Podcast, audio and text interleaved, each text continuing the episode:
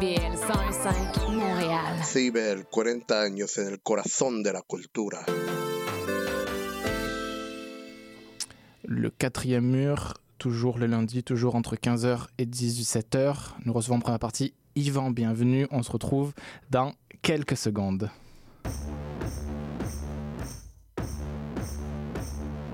C'est un ring, le théâtre. C'est un ring poétique. C'est des choses qui se produisent dans les rues, dans ces, dans ces périodes où les gens ont besoin de se rassembler. C'est vrai que sur la scène, on ose dire des choses qu'on n'oserait pas dehors. Quand on est dans la révolte, on est obligé de dire les choses, malgré Essentiellement pour dire les fragilités et pour prendre soin des fragilités, pour... Pour être dans un vrai rapport avec le public. Et c'est pour ça que pour moi, ça reste l'endroit de la vérité. Et on doit s'organiser et on veut créer autre chose et on doit comme insuffler la possibilité de nouvelles images, de, de nouvelles visions, de profitons d'en être là pour cette fois ne plus nous laisser avoir.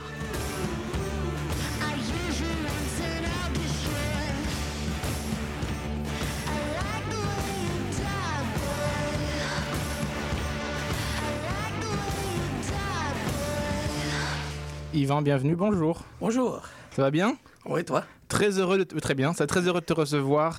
Euh, multicasquette, encore une fois, on a beaucoup d'invités qui font beaucoup de choses. Auteurs, conteurs, éditeurs, traducteurs. C'est bien déjà ça. Oui, Et tu présentes les contes urbains du 5 au 9 décembre à la Tulipe. Je suis vraiment très heureux de te recevoir euh, pour plusieurs raisons. Euh, moins des raisons en fait que des, je sais pas, des, des heureux instincts. Bon, déjà, tu es mon éditeur. Oui, oui, oui. Tu es mon éditeur. Euh, c'est disclosure qu'on dit. Oui, c'est ça. Donc ça me fait très plaisir de te recevoir. Puis je trouve que tu es aussi, je sais pas comment tu prends les termes, mais je trouve que tu es quand même une idée de, par rapport au théâtre québécois, de ce que j'en comprends, de ce que j'en ai appris, idée de temple ou de pilier même du théâtre québécois. Moi, je trouve, non seulement en ayant créé ben, une maison mais aussi en ayant proposé plein de spectacles à travers les années, de différentes formes, de différents fonds. Ça me touche beaucoup qu'on essaye différentes choses euh, sur les scènes québécoises. Et euh, tu travailles notamment justement avec ces contes urbains depuis très longtemps. Et ça reprend dernièrement. Euh, j'ai plein de questions parce que je trouve que ça fait plein de parallèles avec ce que j'essaye aussi moi de travailler, l'univers du conte, le rapport à Noël, au rituel de Noël, le rapport aussi avec les, les jeux de euh, religiosité autour de, de ces moments-là, du sacré.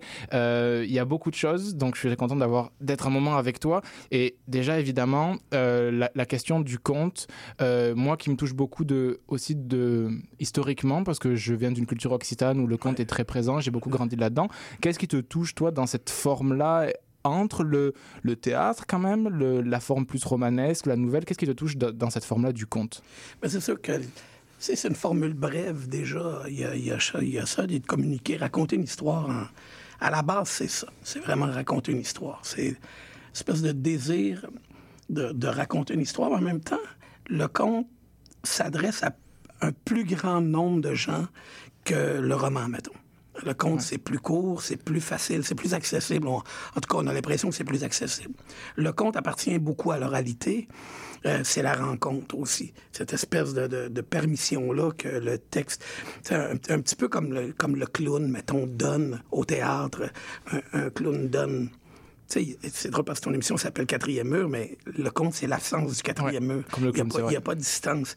Et c'est entre les deux c'est une espèce de prise de parole, mais en même temps, c'est la rencontre. C'est vraiment la, la, rencontre. Et c'est vrai que c'est très large, mais en gros, pour moi, en premier, c'est la rencontre, c'est l'idée de formule brève, c'est comme dire bonjour à quelqu'un, c'est comme raconter la vie de quelqu'un en dix minutes. C'est comme raconter une histoire qui change le monde en dix minutes. C'est comme c'est le fun des fois quand on va au théâtre de regarder une pièce longue et tout ça, c'est bien. Euh, euh, mais c'est pas c'est moins accessible pour pour plusieurs personnes. Il y a des gens quand c'est trop long, ils ont de la misère. Quand c'est court, c'est court. C'est comme la poésie. Ben, en réalité, je viens de la poésie en premier. La poésie m'a amené à l'improvisation, qui m'a amené au théâtre. Et un jour, le théâtre, euh, sous-jacent tout ça, il y avait l'écriture, puis je me rendais pas compte à quel point l'écriture était importante pour moi, avant que ça devienne un métier ou une, une, une façon de vivre. Et, et, il y a eu la rencontre de tous ces genres-là mélangés. Euh, la poésie, la scène, mais en même temps les démarches de travail social, tout ça, tout ça, le conte devenait une espèce de, point central de création qui me permettait de, de, de tout faire les métiers de la scène en un, en fin de compte. D'être- à la fois le clown, d'être à la fois le comique, d'être à la fois le poète, d'être à la fois le, littérateur. Puis en même temps, ça me permettait les rencontres, qu'on a moins au théâtre. Au théâtre, les rencontres de gens, mais aussi les rencontres de créateurs. Tu sais, Habituellement, on fait un show, le show dure une heure, deux heures, trois heures, dix heures. sais. Mais, mais c'est un auteur. tu sais. Tandis que le, le principe du, du spectacle de conte, c'est plusieurs auteurs, c'est plusieurs rencontres. tu sais. Je me vois pas comme un pilier, tu disais pilier. Ben, c'est pour moi, pour je, me- moi. je me vois comme un- je me vois par exemple comme un passeur de parole, comme un facilitateur. C'est vrai que tout ce que j'ai fait, euh, euh, même au dépend de ma carrière d'auteur, sais, parce que je m'implique beaucoup par sais, au- au- dans le travail des autres et, et- et comment euh, rendre disponible le travail des autres, comment diffuser le travail des autres. Tu sais, je rassemble les auteurs pendant depuis ça fait, euh, tu sais, 30 ans que je fais ça. là. Je suis sorti de l'école, puis tout de suite, on a fondé Urbi Orbi. Tout de suite, on, on- on- on a généré des rencontres multi-âge, multi-ethnique, multiculturel, multi-confessionnel, multi-genre, tu sais. Je veux dire, ça fait longtemps qu'on est là avec, euh, tu Ouais. puis qu'on parle de tous les sujets, de toutes les façons possibles, dans la rencontre. Un auteur, un acteur, une bonne histoire. Cette espèce de rencontre-là, one-on-one, pas de quatrième mur, un petit tréteau pour quand même donner l'impression d'une scène, et... de dire à l'autre, et puis de regarder dans ses yeux le monde qu'on crée qui en fin de compte, qui s'illumine, qui s'éclaire dans les yeux de l'autre. J'ai d'ailleurs été très, touché moi par une culture théâtrale qui vient aussi de l'Italie, le théâtre récit, euh, issu du théâtre du pauvre, qui, qui aussi cette facilité-là de s'adresser au public, peu de peu d'accessoires, peu de décors, on raconte une histoire. Moi, ça me touche beaucoup. Puis cette idée de rassembler, il y a aussi l'idée, et c'est pas anodin de le, de le faire, c'est les contes urbains là autour de Noël, de ces moments-là étranges de il faut se rassembler, cette idée de transmission, de rassemblement. Et ce que je trouve beau aussi dans cette idée de tradition, c'est que ça fait très longtemps que tu as inventé ces contes urbains dans, dans les années 90 les, les, premiers le premier conte urbain, c'est 91. C'est ça. C'est euh, au Théâtre Biscuit. années 90. Et c'était Stéphane Jacques avec qui Voilà. j'ai fondé Dramaturge Urbi Orbi. Euh, euh, c'est Stéphane qui, en sortant de l'école, voulait faire un conte. Il m'a appelé, il dit écris-moi quelque chose, je vais faire un show de conte. C'est comme ça que c'est né. Le, le- le mot conte urbain, c'est Stéphane qui est arrivé avec. Euh, C'est pas moi qui a dit. Moi, j'ai écrit un texte qui s'appelait Les Fouf, qui était un- une espèce d'hybridation de genre. Et c'est devenu le premier conte urbain. Ouais, tu sais. On s'entend, le premier, euh, dans le monde, il y a toujours des choses qui se font, puis on, qui se sont faites avant, qui sont, dans le théâtre, on- la même chose, il y a des trucs, des prises de parole qui ont été faites de génération en génération, puis quand on gratte un peu, on se rend compte que depuis que la personne s'est levée, a dit « Hey, j'ai une histoire pour vous autres », on, on était déjà là. Mais la spécificité de l'urbanité, le, mélange des genres euh, un petit peu dans mon écriture, c'est vrai que ça, achetait des bases à, à une, une sous-forme, je dirais. Pas vraiment une forme, parce que ça existe depuis longtemps, mais une sous-forme littéraire et un sous-genre. Mais c'est comme ça, tu sais. Mais oui, 1991, ça fait, ça, fait, ça fait un bout de temps déjà. Ah non, mais c'est- important quand même, c'est de, de, de, de poursuivre, de tenir sur la longueur des choses comme ça, c'est quand même beau, c'est important. Et, et, pour- et la, la question aussi, même qu'il y a plusieurs réponses à ça, mais pourquoi, le, pourquoi re- reprendre il y avait, il y avait, Tu t'as pas fait ça les années dernières, pourquoi aujourd'hui de reprendre ça aujourd'hui, le fameux Ben, Why on- Now de Mamet là? On l'a, fait, c'est, un concours de circonstances. On a, on a arrêté de faire les contes urbains à la licorne en 2014. Et ben, en réalité, c'était un souhait de Denis, qui était directeur à l'époque, qui est arrivé, puis à un moment donné, faisait un bout de temps qu'il voulait que je change des choses dans le concept. Puis à un moment je me disais, Ah, je sais pas, je me disais, t'as raison, parce qu'il y avait un espace d'essoufflement, hein, des fois, puis on respectait de moins en moins le concept, on le tra- théâtralisait un peu trop à, mon goût. Puis je me disais, si on change quelque chose, je suis d'accord qu'il faudrait, il faudrait revenir à l'essentiel, au concept d'origine, la base. Pourquoi on fait ça, comment on le fait, et revenir à ça. Et de ça, on peut repartir vers autre chose, on verra, mais revenir avant de dire que, que le genre s'essouffle. Il s'essoufflait pas, il s'égarait. Et là, là, là, là, euh, donc, on, euh, Denis voulait des gros changements, théâtraliser. Moi, j'avais non, non, non. Fait que j'aime mieux arriver avec un nouveau concept. C'est ce qui a donné les foirées montréalaises. Fait que pendant cinq ans, on a fait les foirées montréalaises. Fait que là, les comptes sont tombés comme en, en jachère, je dirais, pendant un bout de temps. Mais parallèlement à ça, on continuait au Centaure à présenter les Urban Tales, les contes en anglais, parce qu'on a fait 12 ans au Centaure. Et on continuait. On a, on a joué jusqu'en 2010 2018 au Centaure. Fait que, euh, et là, un moment donné, on a arrêté. Le Centaure, on a fait 12 éditions, on a arrêté. Et en 2019, ben là, euh, c'était la fin de notre euh, association avec la Manuf, le théâtre de manufacture, et euh, notre présence. C'était une nouvelle direction artistique. Le nouveau directeur avait des, idées, avait des voulait occuper le créneau des comptes pour un, projet de, développement de théâtre catalan et tout ça. C'était complètement correct, je veux dire. Puis, on a fait oui, c'est beau, sauf que tout a fermé à partir de ça. Et, et- et, euh, il y a eu la pandémie, puis là, après ça, il y a eu la difficulté de trouver des salles, l'impossibilité de trouver des salles. Notre problème était un problème de diffusion, en réalité. Et comme on ne pouvait pas revenir dans une n'importe quelle salle avec euh, euh, euh, la Foirée montréalaise, qui, est- qui, qui est un spectacle euh, euh, euh, citoyen, donc, ça se peut pas de faire ça dans une salle de 50 places. Euh, ça se peut pas. Il y a trop de monde sur la scène. Il y a trop de. On a besoin de la participation du public. Tout est. Ça se développe longtemps à l'avance parce que c'est des créateurs du lieu. blablabla. Et fait que là, on a dit, donc, on peut pas faire la foirée. On peut pas revenir à la foirée. Euh, on n'a jamais dit qu'on ferait plus jamais de compte. Et présentement, ce qu'il y avait de plus accessible en création, parce qu'on n'avait pas besoin de commander des textes à l'avance sur plusieurs mois, on se disait, bon, ben regarde, euh, pourquoi pas, cette année, on se fait quelque chose. Puis c'est le hasard qui a voulu qu'on se retrouve à la Tulipe cette année. J'ai rencontré par hasard Marie-Christine euh, euh, euh, Champagne, qui, est de la tribu, qui est sœur de, Louis Champagne, le comédien, tout ça. Puis on se connaît quand même, ça fait longtemps. Puis on, elle me demande des nouvelles, ça faisait longtemps qu'on s'était pas vus. J'ai dit, mais j'ai pas de salle. Je trouve pas de salle. Elle dit, mais pourquoi tu viens pas à la Tulipe? J'ai dit, euh, ouais. Ben oui, c'est une bonne idée. Puis c'est comme ça. Elle appelle-moi. Je l'ai appelé. On, s'est dit, ben, ça se pourrait de juin en décembre au La Tulipe. On pourrait faire cinq soirs. fait qu'on, cinq représentations parce qu'on joue sur quatre soirs. Mais j'ai dit, OK, ben oui, c'est une bonne idée. Puis on l'a développé dernière minute. Là, on est complètement dernière minute. C'est un show. Ça faisait à peu près trois semaines, moi, moi, je dirais trois semaines, un mois qu'on travaille dessus. Mais, mais le show se monte. euh, et c'est d'ailleurs pour cette raison-là que, que, que c'est que mes textes dans l'édition actuelle. oui, oui. Habituellement, c'est toujours des collectifs. La plupart du temps, c'est des collectifs. J'ai déjà fait des, des éditions avec que mes textes. Mais là, à cause du délai de production euh, et, et la nécessité quand même pour nous de, de produire. Il fallait qu'on présente de quoi, là. Ça n'a pas d'allure de pas. sais. On avait besoin de le faire, que ça soit le dernier ou que euh, ça soit le, re- le renouveau, le redébut. Euh, euh, et, et on avait besoin là, de faire un show. Puis, fait qu'on fait ça. On fait des contes urbains et, et pigé, je dirais, tiré du, de, de, de la banque de, de, de mes comptes. Je n'ai quand même écrit une soixantaine de ça. urbains, avec les années, euh, de- depuis, euh, depuis 94 qu'on joue à la licorne, mais le premier, je l'ai écrit en 91. Fait que en, en une trentaine d'années, j'ai écrit une soixantaine de contes. Euh, qui- n'ont pas rapport au théâtre. là. Le théâtre, c'est autre chose, ou la poésie, c'est autre chose, mais les contes comme tels, j'ai écrit une soixantaine de contes, puis là, il y en a quand même des pas pires là-dedans, puis on, on en a sorti sept. Puis de ces sept-là, l'idée cette année, en plus, c'était de passer une bonne soirée. C'est, on va rigoler, il y a un petit peu de social, comme il y en a toujours un peu dans mes textes. Il y a de la poésie un peu, il y a, tout ça qui se mélange. Comme, c'est représentatif, mettons, de, de, de, de, l'écriture, du conte urbain, comme moi je le fais.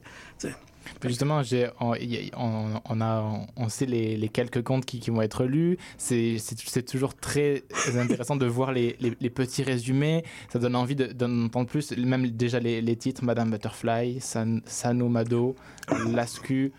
Je me demande beaucoup comment. Comment tu travailles la forme du conte Comment parce que c'est, tu en as écrit une soixantaine. Euh, effectivement, il y a une économie de moyens de, du, temps aussi. On on s'inscrit pas dans la pièce de théâtre qui est déjà une forme courte par rapport à différentes œuvres littéraires.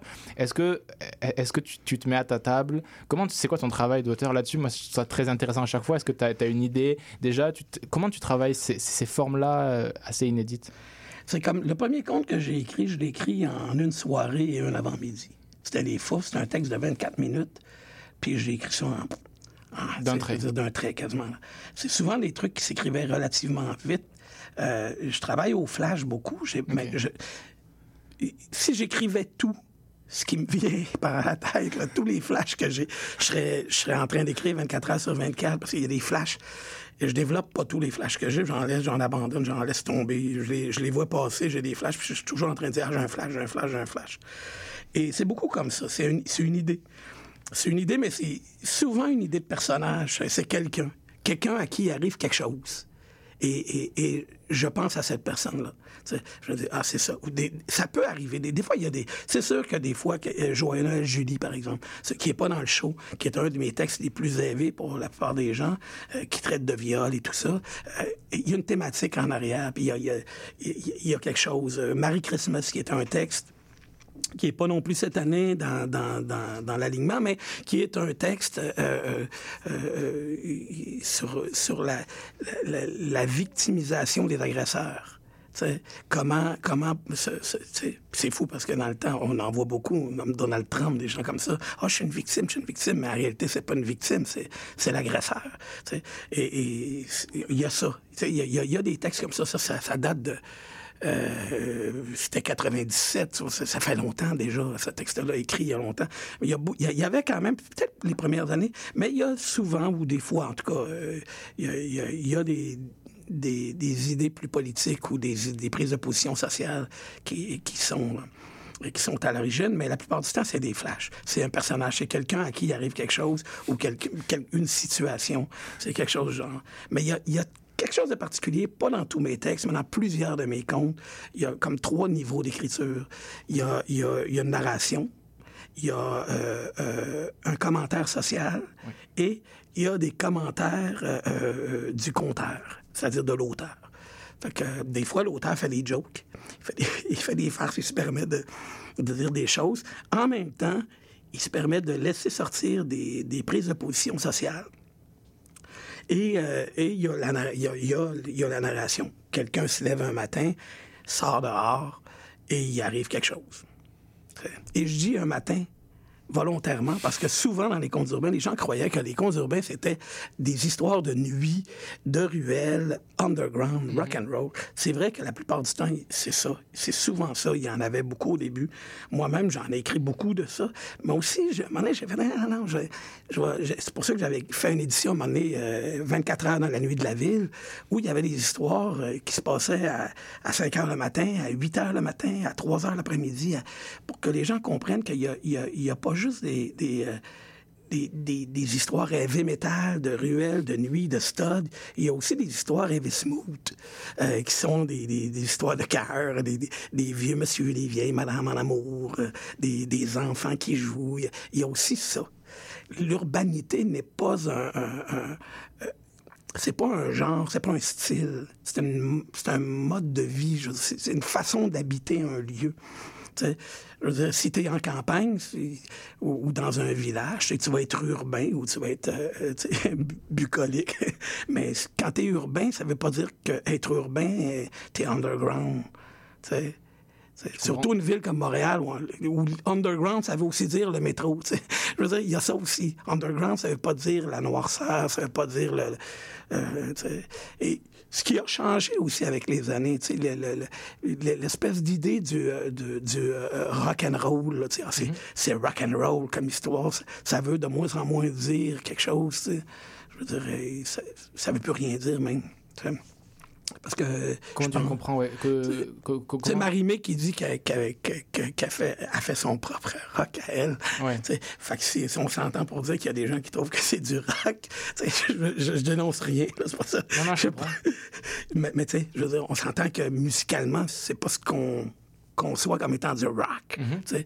Fait que c'est comme c'est une vision, c'est une, une façon de parler, mais le mot est pas habité, euh, en tout cas les plus habité par, euh, par un sens euh, qu'il y a peut-être déjà eu, mais qui ça, ça veut rien dire aujourd'hui. Justement, de- de- dans cet univers-là, est-ce que tu dirais que tous tes personnages, à travers ces 60 contes écrits et 2000 non écrits et, pensés, est-ce que, est que tu penses qu'ils vivent dans un même monde? Est-ce qu'ils pourraient partager une, une œuvre commune qui aurait traversé? Ou est-ce que tu les imagines comme des, des, des, des- des particules autonomes? Ou est-ce que quand même ils ont en partage quelque chose de la cité, quelque chose de la vie urbaine à travers ces 30 ans maintenant, euh, même presque, presque plus que ça Est-ce que tu, est-ce qu'ils constituent un, même univers, un même monde, tous ces personnages-là?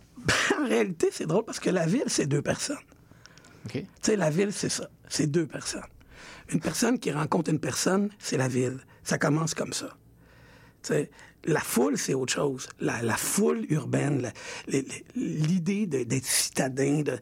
Mais en c'est deux personnes. C'est toujours deux personnes parce que sinon, on est tout seul. Quand on est tout seul, on est nulle part. on est en soi la plupart du temps. Même si on est dans l'étendue, devant l'étendue, on est en soi. Il n'y a, a pas la rencontre. Dès qu'il y a la rencontre, pour moi, il y a la ville.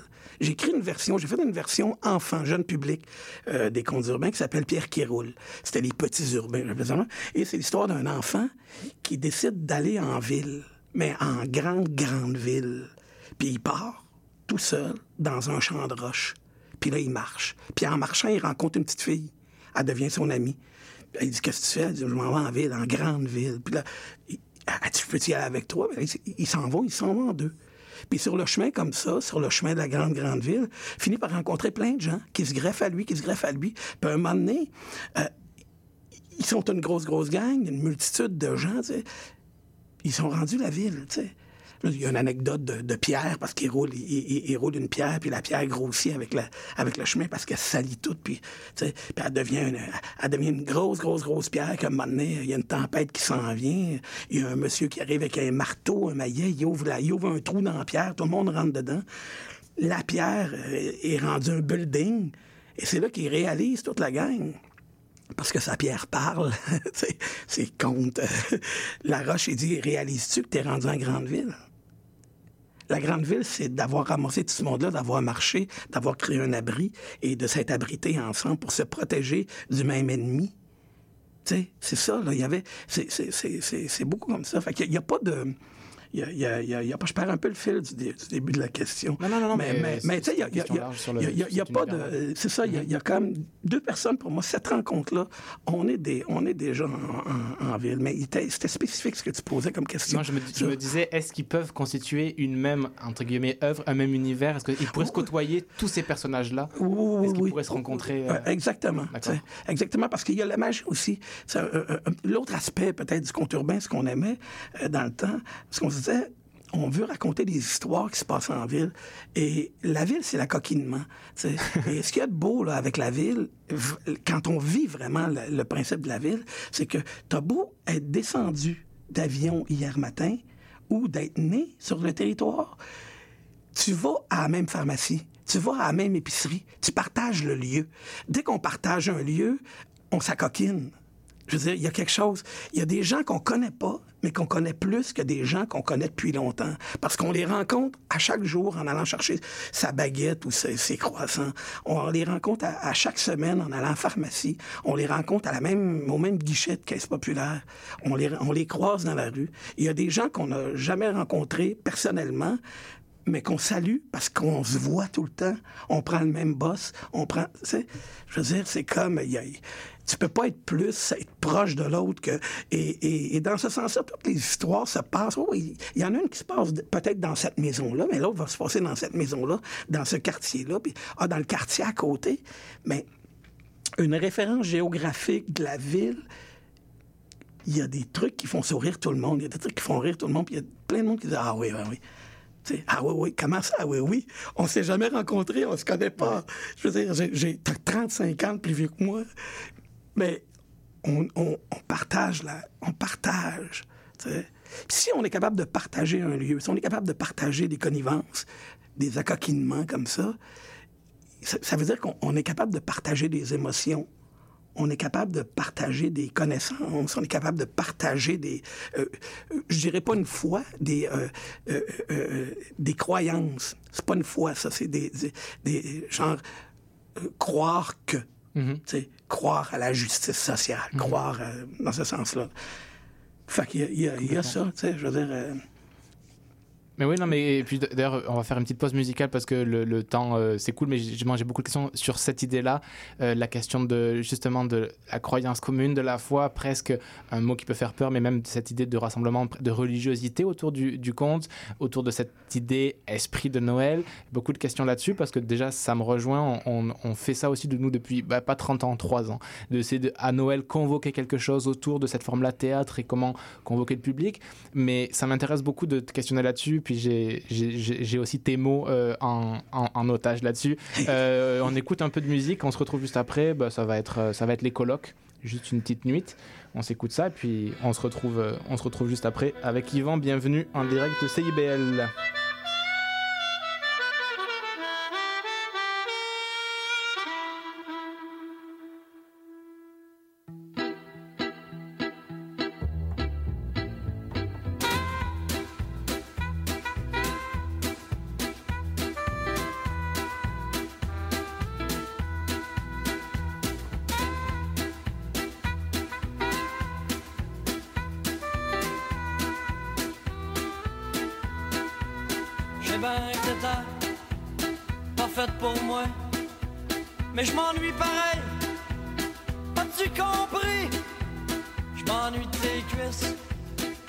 M'ennuie tes seins, je m'ennuie tes yeux. T'ennuies-tu des miens? J'ai ben, j'ai ben, dis-moi les buts. J'étais pas faite pour toi non plus. T'es faite comme un ordinateur, sorry no compute. C'est que je fasse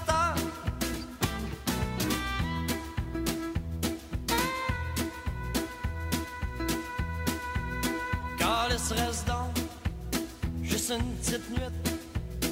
Puis on va s'aimer jusqu'au matin. T'es obligé de partir chez ben, mais t'es pas obligé de partir tout de suite. On va se rouler un gros pétard, on va se péter la fiole en deux. Tu vas me dire André, trop tard, on peut être copains.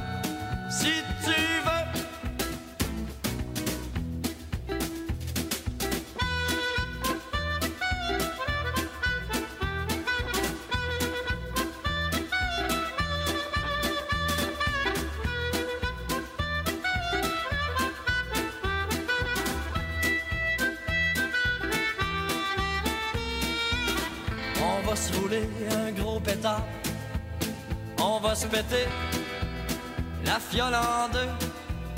Tu vas me dire, André, est trop tard, on peut être copains. Si tu veux.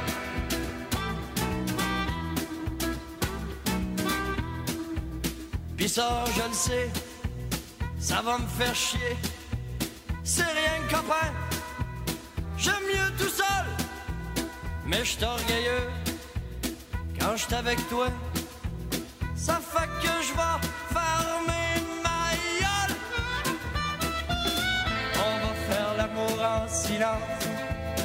Comme des amants, un peu blasés. Avant de me donner mes vacances, fais-moi croire que je suis pas clairé.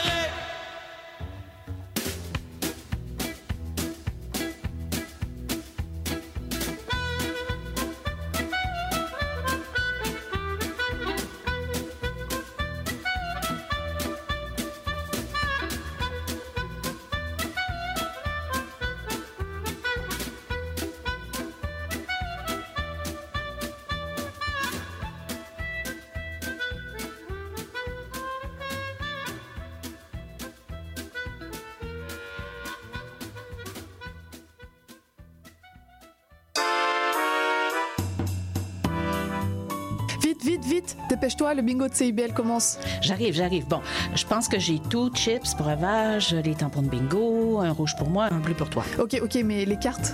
Quoi, les cartes Bah, les cartes de bingo. Non, j'ai complètement oublié. Les cartes de jeu de bingo de CIBL sont disponibles dans un point de vente près de chez vous. Consultez la liste sur notre site web au cibl1015.com sous l'onglet Bingo de CIBL. Et venez jouer avec nous tous les dimanches dès 16h et invitez vos amis. Et surtout, pour jouer au bingo de CIBL, n'oubliez pas d'acheter vos cartes.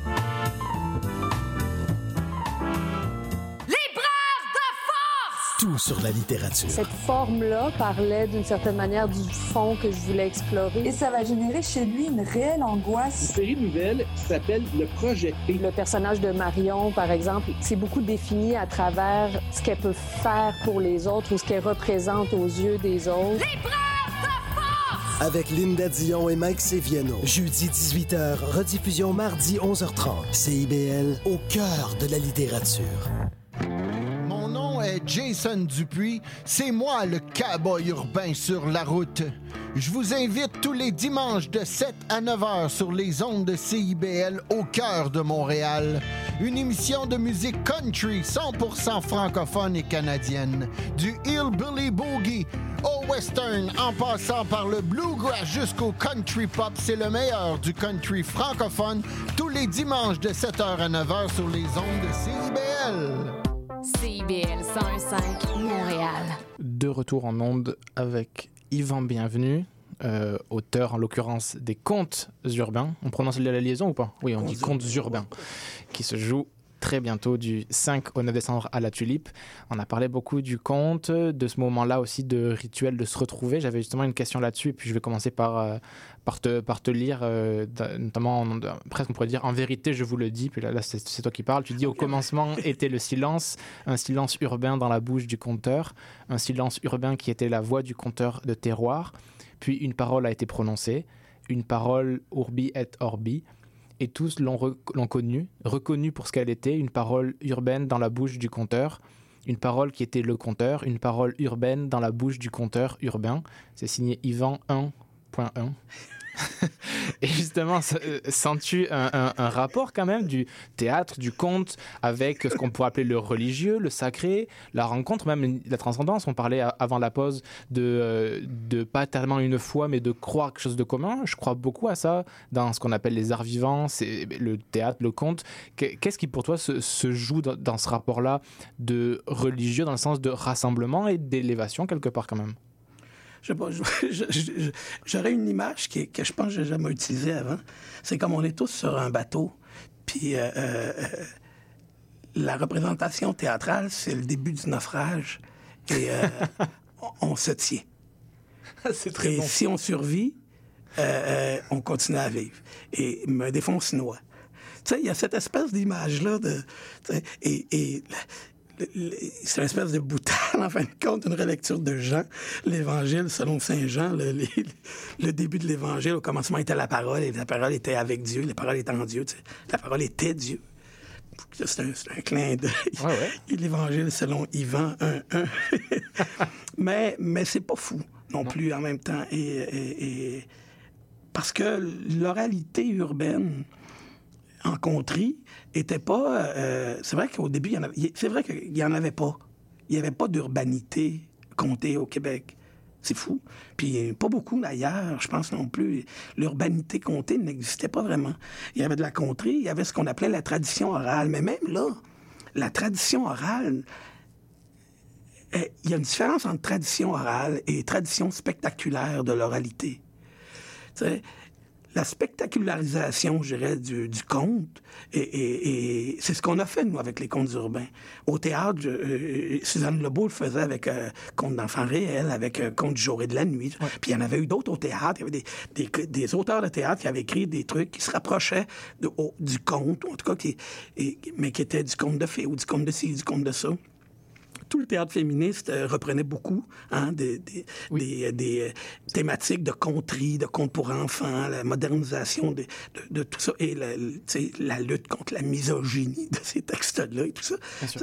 Et- Mais, mais une réalité urbaine de se décrire tel qu'on est, euh, ce qui pouvait se rapprocher plus- le, le plus proche de, de, de se raconter soi-même, c'était les téléromans euh, à- de Radio-Canada ou, ou Séraphin, sais, ou, ou encore Symphorien au 10. Je veux dire, c'était comme, c'était ça. La, la contrée, c'était des histoires de vie ordinaire humoristique. euh, dans lequel les gens vivent dans un faux monde qui ressemble au nôtre, puis essaient de se reconnaître là-dedans. Le langage est, c'est un langage à moitié de TV, puis de. C'est pas un langage de rue, c'est pas un langage de scène, c'est pas. On n'est pas là. C'est comme. Fait que. Mais là, quand on est arrivé, et spécifiquement avec le conte urbain, euh, on, on a spectacularisé un, style, tu sais. mais il n'y avait pas de spectacle de conte avant chez les dits conteurs traditionnels. Et ça n'existait pas. À un moment je parlais avec Yves Lambert, on, on faisait une table ronde sur, le conte, puis Yves, il disait, nous autres, on était des folkloristes. Nous autres, on allait en Europe, on, faisait des spectacles, puis une fois de temps en temps, on racontait des légendes ou, euh. Mais il n'y avait pas de spectacle de conte, euh, il n'y avait pas ça. Les gens qui s'y rapprochaient le plus, c'était des gens comme des comédiens d'ailleurs. Jocelyn Bérubé, qui racontait en rime des histoires. Mais il n'y avait pas de, y avait pas de pratique professionnelle du conte et il n'y avait pas de paroles contées euh, spectaculaires. Autre qu'au théâtre, puis chez les folkloristes, il n'y en avait pas. Un des premiers à avoir amené des, c'est- presque en même temps que, les contes urbains, que la création du Festival interculturel du conte, euh, que, les eux autres étaient un peu avant, les jours sont comptés en Estrie, tu sais, ou le cercle des conteurs anglophones à Montréal, il y- avait, ça, puis nous, on est arrivé avec le conte urbain, qui était complètement parallèle pendant une couple d'années, les folkloristes nous disaient, Ah, mais c'est pas des vrais, c'est pas des vrais, c'est du théâtre, ils apprennent des textes, mais en même temps, euh, les conteurs traditionnels se sont mis à apprendre des textes, eux autres aussi. Il y en a plusieurs qui apprenaient des textes. tu sais. Puis ils se permettent un peu d'improviser, mais pas si tant que ça. Il y en a qui font du texte dans le texte. C'était, c'était de parler de la ville qui faisait que tout d'un coup, on était dans, dans une idée de- de- de théâtre, et puis dans l'autre, euh, c'est parce qu'on parlait de la campagne, tout d'un coup, on était dans la pureté de l'affaire. Mais tu sais, rendu là, ça voulait plus rien dire. C'est- Mais c'est vrai que tu en parlais tantôt aussi de ce côté bucolique. C'est vrai que les contes sont rattachés à l'idée, euh, un peu dans l'imaginaire collectif, de, de, genre de la campagne, avec, euh, avec ces, ces codes-là aussi, du, du, du non-habité, du non-civilisé, avec ces êtres de forêt, ces êtres qui sont des êtres à moitié humains ou parfois humains, mais qui sont complètement absorbés par l'état un peu sauvage des choses. Et, et c'est- vrai que c'est c'est plus rare de de reprendre ce genre-là et de, de l'intégrer à, à une urbanité forte euh, co- comme vous le faites. Je pense que c'est vrai. Ben, que- c'est parce que, tu sais, avant, surtout au Québec, mais c'est partout, je pense, dans toutes les cultures, il y a ça. Autour de Noël, tout ça, il y avait les veillées dansantes, il y avait les réveillons. Euh, à chaque année, on voyait la messe de minuit, tu sais, le théâtre là, qui viendrait des, des rituels religieux Mhm. au départ. Il y avait, il y avait ça, c'était c'était déjà très... euh, Et il y avait, dans les familles, les gens se promenaient et jouaient des rigodons et tout ça. Euh, mais c'était l'hiver en général, c'était pas. Mais c'était spécifiquement autour de Noël, autour de, la nativité. Il y avait, ça. Puis le passé euh, judéo-chrétien catholique du Québec, c'était très, très fort ici, ça. C'était comme. Mais il y avait pas. euh, tu vois, comme nous, quand on est arrivé, euh, quand, quand on- les premiers contes urbains qui étaient arrêtés 150 ans d'oralité, il y avait juste les Fouf qui étaient un conte moderne, qui est devenu plus tard le, drapeau conte urbain. Euh, c'était dans le temps des fêtes parce que c'était un show de conte. Puis un show de conte, on dit, ah, un show de conte, ça va bien avec le temps des fêtes. Il n'y avait pas de volonté euh, spirituelle dans tout ça. Puis quand on l'a repris après, machinalement, on l'a repris dans le temps des fêtes parce que ça se prêtait bien à ça. Puis à l'origine, c'était pas autant le temps des fêtes que le party. C'était l'idée de party. C'était comme, c'était pas, la démarche était, et- et- et- était plus festive. Euh, Il y avait, on- il y avait, il y avait, oh, il y avait pas de démarche de, de- de on va révolutionner quelque chose, on arrive avec quelque chose de nouveau. Non. L'idée, c'était on veut faire un show dans lequel les comédiens peuvent venir jouer, même s'ils travaillent au théâtre avant. Fait que euh, les premières, années, première édition, trois représentations à 11 heures le soir. Fait que les acteurs qui jouaient pouvaient jouer dans le show. Le but, c'est qu'on demandait à des auteurs d'écrire un texte. On leur avait donné les fouf comme exemple de genre de texte pour avoir quand même une idée de- du style de soirée qu'on aimerait avoir. Et à partir de ça, les auteurs ont écrit, puis ce qu'on voulait, c'est que les auteurs choisissent et dirigent leur acteur. Et en faisant ça, ben, ça voulait dire qu'il fallait qu'ils puissent choisir n'importe quel acteur et que, que rien puisse empêcher l'acteur de jouer, sinon s'il n'avait pas le goût. Et, et si quelqu'un jouait au théâtre, euh, c'était pas grave parce que on jouait à 11 h le soir. Fait qu'après la pièce, il sortait de scène, il s'en venait à licorne, puis euh, euh, on avait du fun. C'était un ça se voulait un spectacle milieu au départ. Sauf que ça a été instantanément un, un succès parce que c'est pas. Oui, le milieu est venu naturellement, c'était le but. C'était un spectacle entre nous. Mais c'était pas ça quand on est arrivé le premier soir. J'habitais le plateau dans le temps. Je montais Mont-Royal, puis en tournant sur Papineau, il n'y avait pas de prévente, il n'y avait pas de billets vendus, il n'y avait pas de billets donnés, il n'y avait pas euh, d'invitation. Et même les subventionnaires n'avaient pas reçu de billets de faveur. Il n'y avait rien. Les gens, ils arrivaient à la porte puis achetaient leurs billets le soir. C'était pas cher. Mais tout le monde payait parce qu'on n'avait pas d'argent pour faire le show de toute façon. Et là, en arrivant au coin de la rue, je tourne le coin, il y avait des gros flocons dehors, c'était génial. Puis devant moi, il y avait une file de monde. Tu sais, il est 10h30 le soir. Puis t'es, au coin de Mont-Royal, puis il y a du monde de la banque jusqu'à la porte de la licorne. Ils attendent pour rentrer, ils n'ont pas de billets, puis il y en a qui sont déjà fâchés parce qu'ils se disent on rentrera jamais dans cette petite salle-là. À 10h30 le soir. Ouais. Et là, tout d'un coup, on se dit, il se passe de quoi? Tu sais, Est-ce que c'était un besoin? Est-ce que c'était un manque? Est-ce que. Là, on se reconnaissait dans quelque chose. Ben, C'était ma question. Je pense pas qu'il y ait de réponse euh, euh, sociale ou sociologique, mais comment tu comprends toi ce besoin de se rassembler? Tu parlais notamment de ces moments-là autour de l'hiver, l'hiver au Québec notamment, qui est un hiver euh, plus particulier que l'hiver européen, ouais. en tout cas euh, l'Europe du Sud. Et comment tu comprends ce besoin de se rassembler autour de ces fêtes-là? Tu parlais évidemment d'un héritage re- religieux, mais il y a comment ça se fait que des gens, alors qu'on se questionne aujourd'hui justement de les gens ne veulent pas aller voir du théâtre, comment ça se fait que des gens font la file l'hiver à, à 10h le soir pour aller entendre des choses? Co- co- Comment tu comprends ce besoin-là de se retrouver autour de cette forme-là étrange qu'est l'histoire racontée? Ça dépend. C'est parce que j'ai une image quand t'as dit les gens qui, qui font la file. Il y a des gens qui font la file à 8h30, à moins 22, moins 40, moins 70 devant l'avenue pour manger des œufs. Je veux dire, euh, sur Mont-Royal, mettons, la- ça existe encore, ça, l'avenue? Oui. Je, je veux dire, fait qu'il y a- il y a ça aussi. Le samedi matin, les gens font la file pour aller manger des œufs.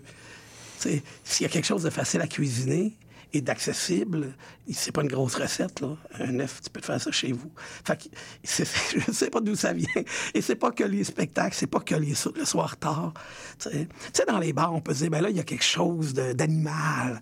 Tu sais, Mais euh, puis peut-être que le soir tard, il y avait quelque chose, justement, une vision underground. On fait quelque chose qu'on fait pas habituellement, quelque chose qui est pas supposé se faire comme ça. Mais il y en a tout le temps. Il y en a quand même tout le temps, puis partout. Le vendredi fou, là, comment, en, Oui, euh, Black Friday. Black Friday, c'est ça. Et, mais aussi, dans le temps des fêtes, le, le, le- le Boxing Day, le ci, le ça. Il y a un paquet de monde. Puis c'est pas juste, je pense que l'idée, c'est pas juste euh, euh, d'avoir un rabais de ci, un rabais de ça, parce qu'on sait que la plupart du temps, c'est des faux rabais déguisés en. Pas parce qu'on fait une ligne sur un chiffre que qu'il y a un rabais là. Et- mais il y a, il y a comme. Je sais pas, il y a comme. C'est peut-être. Il y a, peut-être de l'adrénaline en arrière de ça. On va, on va chercher une espèce de. tu sais, où on se fait peur, où on se fait plaisir. Il y a quelque chose de. C'est une, réaction, il y a quelque chose d'émotif. on est avec d'autres mondes. Euh. Si on se perd, on se perd en gang. On se perd pas tout seul. S'il nous arrive de quoi, quelqu'un va nous sauver. On a peut-être besoin d'un sauveur, d'une sauveuse. Ou, euh, je sais pas. C'est difficile, à- c'est difficile à dire. Je serais pas prêt à l'associer nécessairement à, à une démarche euh, spirituelle, mettons. Je sais pas là-dessus. Je, je sais pas. Je, je sais pas. C'est difficile de dire. C'est la même chose. Je, je sais pas si. Je pense que pour chaque personne, c'est différent. Et, et pour, même pour nous, euh, le rituel, euh, je, je sais pas. C'est drôle parce que ça n'a pas vraiment rapport, mais en même temps, ça a un rapport. Euh, J'avais une discussion il y a deux jours au Salon du Livre, puis je me rendais compte qu'on parle toujours avec les mêmes mots, mais la charge émotive des mots a, changé. Les mots ont plus la même charge émotive. Il y a des mots qu'on dit, comme dans un conte, il y a des mots que je dis dans certains textes qui ont une charge émotive puis c'est peut-être juste pour moi qui ont une charge émotive, ces mots-là, mais en même temps, collectivement, un temps, il y avait une charge émotive dans ce mot-là. Et maintenant, le même mot, tu le dis, il, est vide. C'est comme vidé de sa charge émotive. Il y a un sens, ou plusieurs sens, parce que des mots ont souvent plusieurs sens, mais il n'y a plus la même charge émotive. Et maintenant, pour nommer l'émotion, la charge émotive d'un mot, ça nous prend un paragraphe de mots qui veulent dire des choses intellectuellement euh, pour expliquer ce que, ce que devrait être l'émotion d'une chose. Alors qu'avant, c'est ce qu'on voit avec le sacre, par exemple.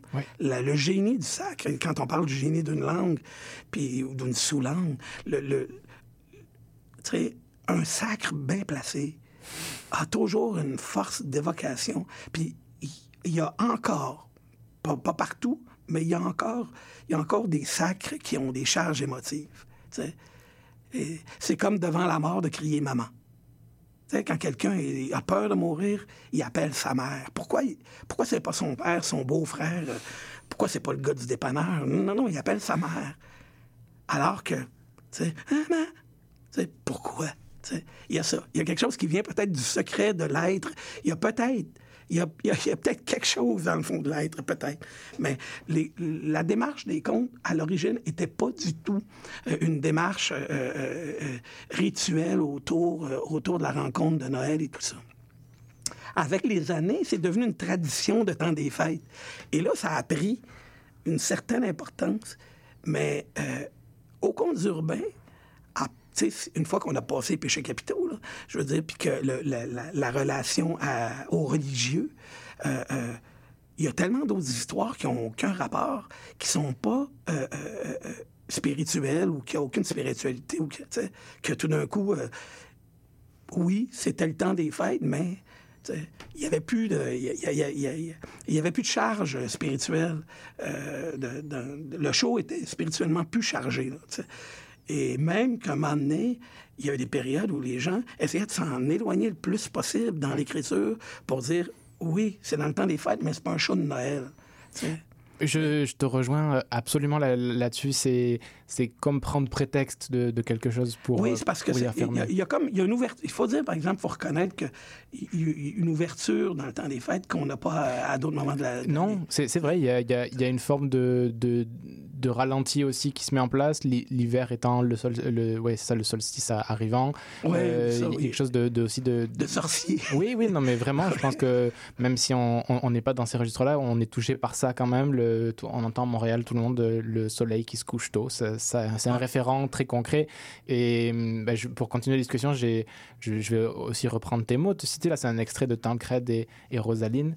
Et parce que tu disais dans un conte, c'est une personne qui rencontre quelqu'un d'autre. Et, et aussi- et c'est, ça aussi. Et c'est, une histoire. C'est qu'est-ce que, qu'est-ce que c'est une histoire? Et je, je te cite dans la vie, la seule chose qu'on peut tenir pour acquis, c'est les histoires, les histoires vraies.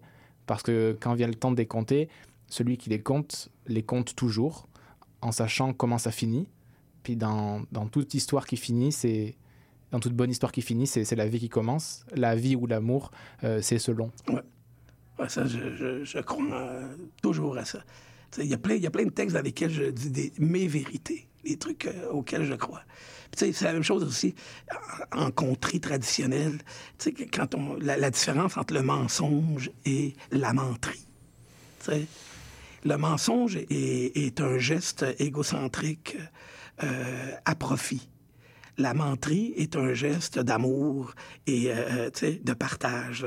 Tu veux faire plaisir à quelqu'un, tu fais de la menterie. Puis là, tu racontes une histoire, puis tu sais qu'il y a un punch qui s'en vient, puis tu, le vois, puis tu, veux qu'il y ait- qu'il qu'il prenne plaisir à ça, puis tu vas lui dire quelque chose qui n'est pas vrai. Puis la personne sait que c'est pas vrai, mais il y a une chute quelque part, puis ça va. Tandis que le mensonge, c'est de dire quelque chose à quelqu'un qui est pas vrai et savoir pour soi que c'est pas vrai et en tirer profit. Peut-être que si je dis ça qui est pas vrai, la personne va me donner quelque chose. Je vais y soutirer quelque chose. C'est le mensonge, c'est laid. Mais la menterie, c'est beau. C'est comme ça. C'est comme ça. C'est comme quand on est petit. Le- le- en quelque part, c'est toujours. euh, tu sais, je pense au pari de ne pas mourir de Gatien Lapointe. Tu sais, moi, la, la mort, me, c'est quelque chose qui, qui me révolte profondément. Ça m'a toujours révolté. Je suis encore aujourd'hui, ça me révolte.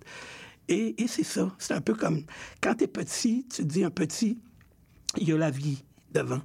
Et, et- et c'est ça. C'est- c'est- pour moi, les histoires, c'est ça. C'est- la vie. C'est toujours, c'est gagner un pas sur la mort. C'est tout le temps gagner un pas sur la mort. Même dans les histoires tristes, même dans les histoires dures, c'est toujours gagner un pas sur la mort. C'est se battre contre la mort, en permanence. Puis dans tous mes titres, souvent au théâtre, il y a le mot mort. Et dans Exact. plusieurs de mes contes, il y a des gens qui meurent. Il y a des personnages qui meurent. Ça meurt, ça meurt. Ça meurt drôle des fois. Des fois, ça meurt triste. Mais, mais le but premier, c'est de continuer à lutter. Puis peut-être qu'un jour, on va gagner. On le sait qu'on gagne pas, là. Mais... euh, Qui disait ça? Disait, euh, euh, sais, les, les- les fous, ils font toujours la même chose en croyant que, que la, fin, euh, la fin va changer. Ah oui. Mais il y a quelqu'un en cinéma qui disait euh, toutes les fois que j'écoute le film, euh, je l'écoute comme si c'était la première fois, en espérant que la fin change. Mais je me souviens plus qui disait ça. C'est un réalisateur, me semble. C'est intéressant. Puis ça, je trouve ça- tu sais, tu regardes le même film, pourquoi tu le regardes tout le temps? Tu regardes tout le temps le même film parce que tu l'aimes, puis tu crois toujours jusqu'à la fin que peut-être que cette fois-là, ça va être une autre fin? C'est très intéressant. Puis on n'a a plus beaucoup de temps, on a 2-3 minutes, mais j'en parlais avec euh, Jean-Philippe Lehou, que, que, Oui. tu, que tu connais Ah bien. Puis on, on se posait la question, il n'y a, pas longtemps, de souvent on a l'intuition qu'au au théâtre, dans la machine actuelle de comment faire du théâtre, il faut toujours euh, innover, avancer, évoluer. euh, de- et il y a quand même un plaisir fondamental ontologique de ces histoires-là, de se les faire raconter, c'est-à-dire compter à nouveau. Et, et- et même à des origines où, comme tu dis, même le spectateur connaît la fin. Lorsque un grec allait voir Antigone, il n'était pas spoilé. Non, il, non, il non, il connaissait. Il sait que. il sait- C'est ça. il Mais ce, ça ce plaisir-là, quand même, de, c'est intéressant cette idée-là de vouloir que ça change alors qu'on sait pertinemment que ça change pas. Mais qu'est-ce qu'on aime, qu'est-ce qu'on aime dans cette reprise-là? Comment on écoute de la musique à nouveau, à nouveau? on a besoin de, de, de- de réentendre, de revivre cette histoire-là. Quelque chose de, touchant et de, de de joliment humain aussi là-dedans, de vouloir se faire raconter des histoires. Et j'aime beaucoup ton, ton jeu autour de menterie et mensonge. Je, je crois que c'est Adorno qui disait, Théodore Adorno qui disait, la littérature, c'est la magie sans le mensonge que ce soit vrai. Et cette idée-là aussi de, on ne prend pas en traître, et en même temps, on fait vivre ces épopées-là pareil. Donc ça, je trouve ça, je trouve ça très très beau. Non, mais ça, ça- ça- me touche beaucoup. Euh, c'est ça, il nous reste deux minutes. euh, euh, en plus, il faut, il faut te relâcher parce que tu as une journée. euh, t'as une, alors, l'enchaînement t'as une grosse journée. Voilà. Mon, premier enchaînement, je l'ai pas vu encore. Il y a un metteur en compte, fait que j'ai laissé carte blanche. Les textes, c'est des textes écrits de- à différentes époques. J'ai rien entendu encore. Je- là, je m'en vais entendre ça. C'est tout nouveau. Bon, ben, en une minute, que- que- qu'est-ce que. euh, est-ce que des fois, tu espères que le public. Qu'est-ce que, est-ce que tu te mets, tu dis le public, j'aimerais, qu'il ressente ceci Ou est-ce que tu te poses pas la question du public C'est une question des fois que je pose ou pas. Est-ce que tu te poses la question du public qui vient voir ces, ces rituels-là ou tu te poses pas la question du public? Avant, je me le posais pas. Un moment donné, je me le suis posé- un moment donné, j'ai réalisé après. Joanna et Julie, ce texte-là, quand on l'a fait au début, la réaction était tellement euh, incroyable dans la salle que j'ai réalisé que l'histoire que je racontais, qui était socialement euh, dure, euh, pouvait avoir une, une, une incidence sur euh, le public. Et, et là, oui. Là, puis après... Mais la plupart du temps, je me dis non. je- si, si je suis capable de supporter ces mots-là, j'ai l'impression qu'il y a- y, des gens qui vont supporter un peu moins, des gens qui vont supporter beaucoup plus. Il y en a qui en prendront encore plus. Tu sais, je veux dire, il y a- il y, a de tout au compte. Il y a de, fait que j'ai- c'est jamais méchant. Ma démarche est jamais méchante. Si je suis pas méchant, donc personne peut être mordu. Je suis un pitou, je suis pas un gros chien. Merci infiniment, Yvan, bienvenue. Euh, on, va, on va nommer l'équipe quand même. Oui. Euh, donc, Conte urbain qui se joue à partir du 5 décembre au 9 décembre à la Tulipe, euh, avec, euh, sur la direction de Martin Desgagnés, avec Normand Carrière, Alexandre Fortin, Dominique Laniel, André Morissette, Anna Beaupré-Moulunda, Laurent Pitre et Julie Vincent. Et à la musique, Harry Stanjowski. Ouais. Voilà. Je te souhaite merde, je te dis merde, je te souhaite euh, de très beaux, euh, de très belles représentations. On sera là au compte pour se faire euh, conter des histoires à nouveau. Puis on va finir par une musique euh, de chez moi, c'est le groupe euh, Baroud, qui est un groupe occitan, avec Lucant de la Terre, qui veut dire le chant de la terre. On, on va finir, on va finir là-dessus. Merci infiniment, Yvan, bienvenue d'avoir été avec nous. on se retrouve très très vite. Che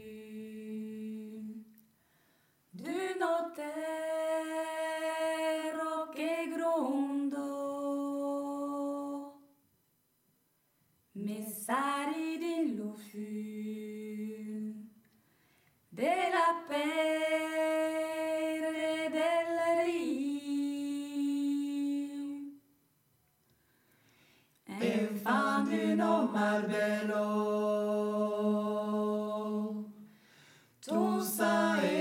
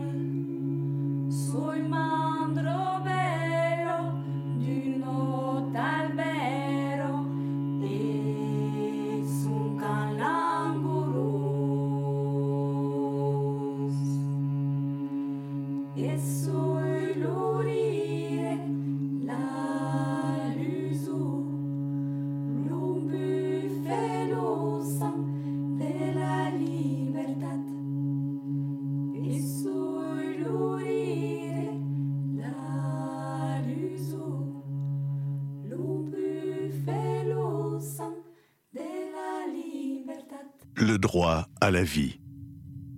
Le droit à la liberté d'expression. Le droit à la non-discrimination. Le droit à l'éducation. Si les droits humains ne sont pas défendus, ils risquent de disparaître. Rendez-vous sur amnesty.ca pour écrire des messages de solidarité en soutien aux personnes dont les droits sont bafoués. Parce qu'écrire, ça libère.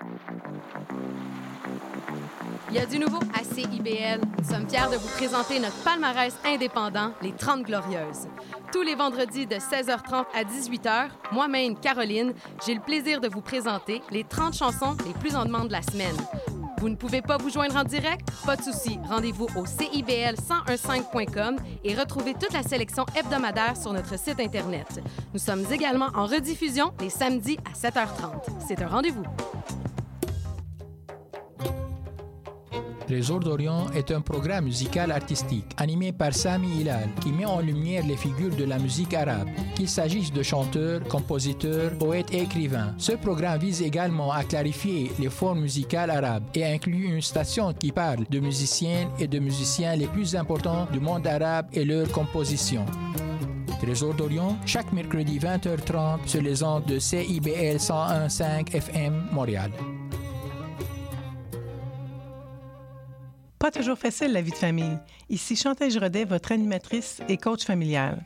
Je vous invite à me rejoindre à l'émission Au cœur de la famille qui est diffusée tous les mercredis soirs 19h sur les ondes de CIBL 101,5 FM Montréal.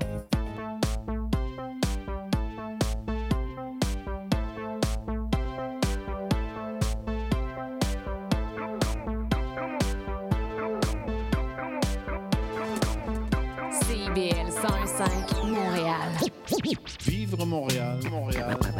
Alors, ici c'est IBL. On entre en onde bientôt. Bientôt. Dans 5 minutes. CIBL 101.5 au cœur de Montréal.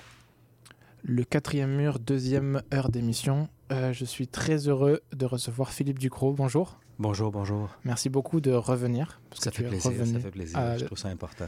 Merci beaucoup. Euh, beaucoup de choses discuter avec toi. Je voudrais tourner autour aussi d'un- texte euh, qui a pris aussi la forme d'une tribune dans le, dans, dans- dans le Devoir, un texte que Ouais. tu as écrit euh, il y a longtemps, qui, que tu as republié justement dans le Devoir actuellement, qui traite évidemment, mais pas que, des enjeux internationaux, ce qui se passe au Moyen-Orient, euh, qui, met aussi en, qui met aussi en scène un abîme ta pratique à, à toi théâtrale. Je reviens aussi euh, dans le cadre de cette émission du, du spectacle Chambre d'écho dont on avait discuté Ouais. ici à ces micros, qui aussi, je trouve, qui questionne aussi la question de faire du théâtre dans- avec ces enjeux-là. Donc je trouve qu'il y, a- il y a à chaque fois un, un regard méta qui est vraiment intéressant. Je voudrais un peu questionner tous ces aspects-là aut- autour de, de- de cette heure-ci. Aussi, dans les dernières émissions, avec notamment Sabri Atala et Donabella euh, Kassab, on avait parlé justement de l'engagement en littérature. Qu'est-ce que veut dire l'engagement La question du politique et de l'engagement, les deux? Et puis, j'aimerais d'abord, je pense, t'entendre sur cette question-là de, de l'engagement. Moins, moins l'engagement comme une prise à partie volontaire, ou volontariste, mais plus que nécessaire, mais plus comme une c'est ça, une parole nécessaire. Et en fait, j'aimerais te commencer par te citer. Tu écris, euh, tu écris, je, je trouve ça très beau. Je fais partie de ceux qui croient que les frontières ne sont pas, ne sont que des cicatrices sur les lignes de main de la terre. En ces temps de mondialisation, à l'époque où les marchandises ont des passeports et des visas beaucoup plus facilement que les individus, où les idées et les gens doivent creuser sous les murs et couper les barbelés pour se rencontrer, je crois je crois qu'il faut penser le monde comme une série de vases communicants où notre, mode, de vie est directement relié à celui des 7 milliards d'autres humains. Et je trouve qu'on entend souvent, en- pas l'inverse, mais on entend souvent des variations justement de des volontés un peu de mettre justement des cloisonnements, on peut pas comparer, on peut pas parler de d'ailleurs et j'aime bien, moi ça me touche en tout cas cette idée politique, presque poétique de, de ces vases communicants et qu'est-ce qui te fait, toi, dire, ressentir ça en tant qu'artiste humain? Et je trouve que déjà, dans cette question-là, il y, a la- il y a- il y a ça en question sous- sous-jacente dans Chambre d'écho. Euh, J'aimerais t'entendre là-dessus. Qu'est-ce qui te fait ressentir ce vase communicant-là, qui n'est pas un sentiment si euh, commun? Euh, très honnêtement, c'est plus qu'un sentiment. Le, concept des vases communicants, c'est un, un fait. Euh, le, Canada a passé, entre autres, à travers certaines crises économiques, à travers son industrie minière, son industrie d'extraction. Euh, le Canada a un système légal qui protège l'industrie minière pour ce qu'elle fait à l'extérieur du pays, tant pour les droits environnementaux que les droits humains. Et donc, on se retrouve à, à voir, soit en bourse de Toronto, soit à travers les sièges sociaux de ces compagnies-là qui sont établis, qui sont dans les nuages de- des multinationales, mais qui sont établis euh, quelque part sur le territoire canadien, une certaine, un certain paradis légal qui bénéficie, qui bénéficie d'un certain paradis légal. Or, supposons qu'on regarde en ce moment, il y a la République démocratique du Congo qui est encore en train de subir un conflit depuis le milieu des années 90. On parle de 6 millions de morts. C'est le conflit le plus meurtrier depuis la Deuxième Guerre mondiale. Or, c'est un conflit minier. Les différents groupes armés prennent possession du territoire, vendent le sous-sol aux compagnies minières canadiennes, en- entre autres canadiennes, parce qu'il y a 70 à cause de ce paradis il y a 70 de l'industrie minière maintenant qui est basée au Canada d'une certaine façon. Et donc, ils vendent aux compagnies minières euh, le sous-sol pour avoir de la liquidité, pour s'acheter des armes, pour continuer à combattre et faire ce, ce massacre-là. Donc, c'est pas, c'est pas une figure de poésie, c'est pas une rhétorique. Et 80% du coltan international vient de la République démocratique du Congo. Euh, et le coltan est nécessaire à la confection des téléphones cellulaires, des écrans, des écrans plasma, des, clés- des clés USB. Donc, on se retrouve à être, sans le vouloir, euh, partie prenante de ces vases communicants. Ce que je vis, j'ai l'impression de vivre dans une bulle, moi, euh, où le Québec, la vie est très bonne, disons-le, la vie est très bonne, il y a la liberté d'expression, même si souvent ça veut dire cause toujours, mais il y a quand même une certaine liberté d'expression. Il y, a- un mode de vie, il y a un niveau de vie qui est très, très, très bon pour la plupart des populations. N'allons pas parler des Premières Nations, mais pour la plupart des populations. Or, ce mode de vie-là est quand même construit sur le fait qu'en ce moment, il y a le, euh, le conflit le plus meurtrier depuis la Deuxième Guerre mondiale et qu'on en bénéficie euh, économiquement. J'ai fait deux projets, moi, autour de la République démocratique du Congo. À chaque fois, euh, j'engageais des artistes. euh, C'était des contrats Union des artistes. Et ces contrats-là nous demandent de prendre une partie de l'argent et de la donner pour les fonds de retraite de ces comédiens-là et de ces comédiennes-là. Ces fonds de retraite-là sont investis en bourse dans les compagnies minières dont on dénonce. Et donc, on se retrouve à, même en étant dans une position de dénonciation, d'indignation, on se retrouve à participer à cette et à, faire. Et donc, je crois que c'est. Il faut vraiment qu'on en arrive à la conclusion qu'on on, est responsable de notre position dans ces vases communicants-là. C'est intéressant parce que justement de transformer euh, cette idée que justement c'est pas une idée poétique, ça, ça renverse un peu justement le, ce qu'on entend et que finalement de vouloir cloisonner, c'est- là où on est dans une forme de fantasmagorie, d'idéalisme, de, de- au niveau sens des idées, et qu'en fait cette proximité-là, ce vase communicant, il est beaucoup plus concret, et il n'est pas du tout chimérique, et c'est pour ça que ça intervient dans aussi les, les- formes qu'on travaille, qu'on traite et que tu traites toi. Et justement, je trouve ça intéressant, on t'avait, reçu souvent pour Chambre d'écho, où le politique n'est pas un, gros mot, euh, alors que d'habitude, j'ai l'impression que c'est difficile de faire interagir le politique avec l'artistique, comme s'il y avait, comme si c'était deux mondes qu'il fallait pas faire rencontrer forcément. Et en même temps, c'est des questions qui sont extrêmement complexes à, rapprocher, mais je trouve que, notamment, euh, dans ce que j'ai pu lire et voir de toi, tu articules souvent les deux comme euh, né- nécessairement, ça sans en faire un cas, euh, appeler ça théâtre politique ou de faire interagir le politique en rapport avec l'art, comment tu articules ça? Est-ce que pour toi, ça, va, ça va de pair? Ben, est-ce que je pense pas. Pardon, j'ai une mauvaise tout. Euh, je pense pas que ça va de pair. La seule chose, c'est que je crois que de prime abord, nous, les artistes, on a, euh, surtout dans, dans un pays où on subventionne l'art, pas très bien, mais qu'on subventionne quand même, on a quand même euh, une possibilité de prise de parole et que cette prise de parole-là vient avec un poids politique et avec une responsabilité politique. Euh, on peut très bien vouloir prendre cette, cette responsabilité politique-là et soutenir le statu quo, ce qui arrive énormément en art, ou à faire du divertissement. Tout ça, c'est tout valable. La seule chose, c'est que moi, je me retrouve. Moi, je suis allé en République démocratique du Congo et pour parler de quelque chose dont, qui est au cœur de notre rencontre aujourd'hui, je suis allé à trois reprises en territoire occupé, à, à trois reprises dans les camps de réfugiés palestiniens aussi, au Liban, en Syrie. Je suis retourné encore en 2019. Euh, tout à coup, ces, idées-là qui sont très, très politiques, moi, tout à coup, ça devient très intime. Ça devient quelque chose qui, qui, qui m'a bouleversé. On La porte du Nord-Retour s'appelle, entre autres, comme ça, cette pièce-là que j'ai écrite sur la République démocratique du Congo et sur notre rôle là-dedans s'appelle comme ça, entre autres, parce que j'en suis jamais complètement revenu. Et, je crois réellement que l'art a son rôle à jouer, lui, dans cette, dans cette, dans cette réflexion-là. Autant que les journalistes ont leur rôle à jouer, que les, que, les, que les économistes ont leur rôle à jouer. Je crois que nous, les artistes, on a notre rôle à jouer et que si, on ne prend pas notre place, d'autres vont la prendre à notre place pour, entre autres, faire la promotion d'un certain statu quo ou pire, de- d'une certaine industrialisation de notre pensée qui, qui, moi, me fait peur. Alors, j'ai tendance à vouloir euh, occuper cette place-là. Après, il y a des risques à ça. Moi, en ce moment, je me retrouve à avoir toute une réflexion à savoir où, ça, où se limite l'art, où, où commence le militantisme. Euh, euh, moi, j'ai souvent pas envie. Souvent, on me dit, oui, Philippe Ducrot va aller faire, on va faire, on, va, entendre un texte de Philippe Ducrot, ça va être la pause politique, la pause engagée de la soirée, quand je fais des soirées de lecture dans des cabarets, des trucs de même. Tout à coup, euh, il y a quelque chose qui, qui, anéantit, qui, euh, qui efface totalement la charge subversive de ce genre de position-là quand on te met dans une case. Et, et, et moi, j'ai pas envie de tomber dans cette case-là. J'ai envie d'avoir une certaine liberté. Mais je crois réellement au pouvoir de l'art, de pouvoir changer le monde. Et donc, je crois qu'il faut l'utiliser, ce pouvoir-là. Il y a quelque chose de magique dans l'art, dans, ce- dans son sens le plus noble. Et j'ai envie d'utiliser ça pour le, à bon escient.